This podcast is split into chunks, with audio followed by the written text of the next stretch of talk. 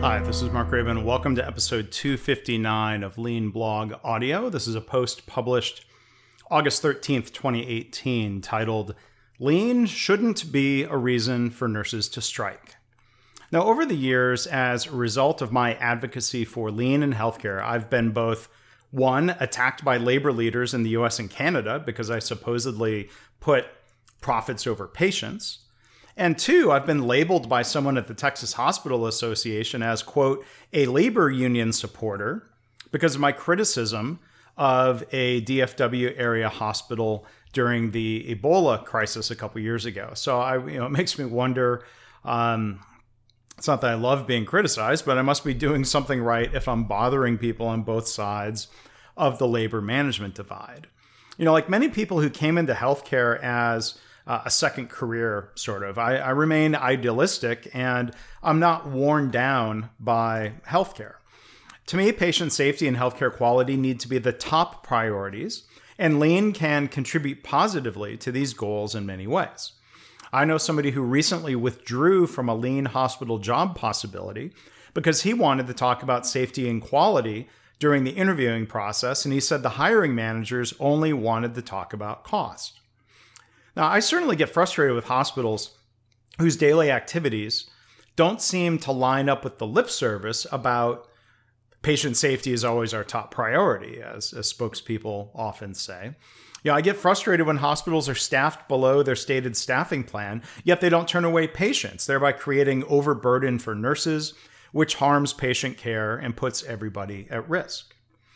A retired labor leader from the automotive industry, from the UAW, who reads this blog, recently sent me a link to an article. The headline says 1,800 Vermont nurses are on strike, demanding their hospital put patients over profits. Now, the article isn't from a newspaper, it's from, uh, it's from a site, it's from a blog that provides, as they describe it, independent and incisive coverage of the labor movement and the struggles of workers to obtain safe, healthy, and just workplaces. So, again, for the record, I'm all in favor of safe, healthy, and just workplaces. That's what lean management aims to deliver. But far too often, business leaders, including some in healthcare, confuse lean with traditional cost cutting. When their lens and priority has been cost cutting, it's natural, if not frustrating, that they'll view or frame lean as a better way to do cost cutting. In the lean mindset, though, lower cost is the end result of doing everything else well. Improve safety, quality, and patient flow, and you'll end up with better bottom line results. Your cost might be higher to deliver better patient flow, but at least in the American system, your revenue might be higher to make up for it. And not to mention that safety and quality are moral imperatives. Healthcare likes to say things like, uh, we're, we're not just cranking out widgets, this is life or death. Okay, then you need to act like it. What stood out to me in the article about nurses going on a two day strike in Vermont, there was this line. It says, In addition to low wages, the UVMMC, the health system, employs lean production methods that put both nurses and patients at risk. So it makes me wonder how would lean production methods put nurses and patients at risk exactly? You know, as I've written about in my books, Lean Hospitals and Healthcare Kaizen, Lean is a solution to the existing problem of risk to nurses and patients. Before Lean or without Lean, hospitals are workplaces with very high rates of employee injury and burnout.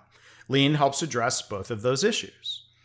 Before Lean or without Lean, various estimates suggest that between 200,000 and 400,000 Americans die each year due to medical error. And Lean can address that serious problem too. In a lean workplace, staff aren't overburdened. A lean workplace has the right number of staff in the right positions so we can take care of patients the right way. A lean workplace is more ergonomically designed to reduce injuries. Reducing waste through lean, which means improving processes and systems, means that nurses have more time for patients. When staff are not short on time, preventable problems like bed sores, infections, and falls drop.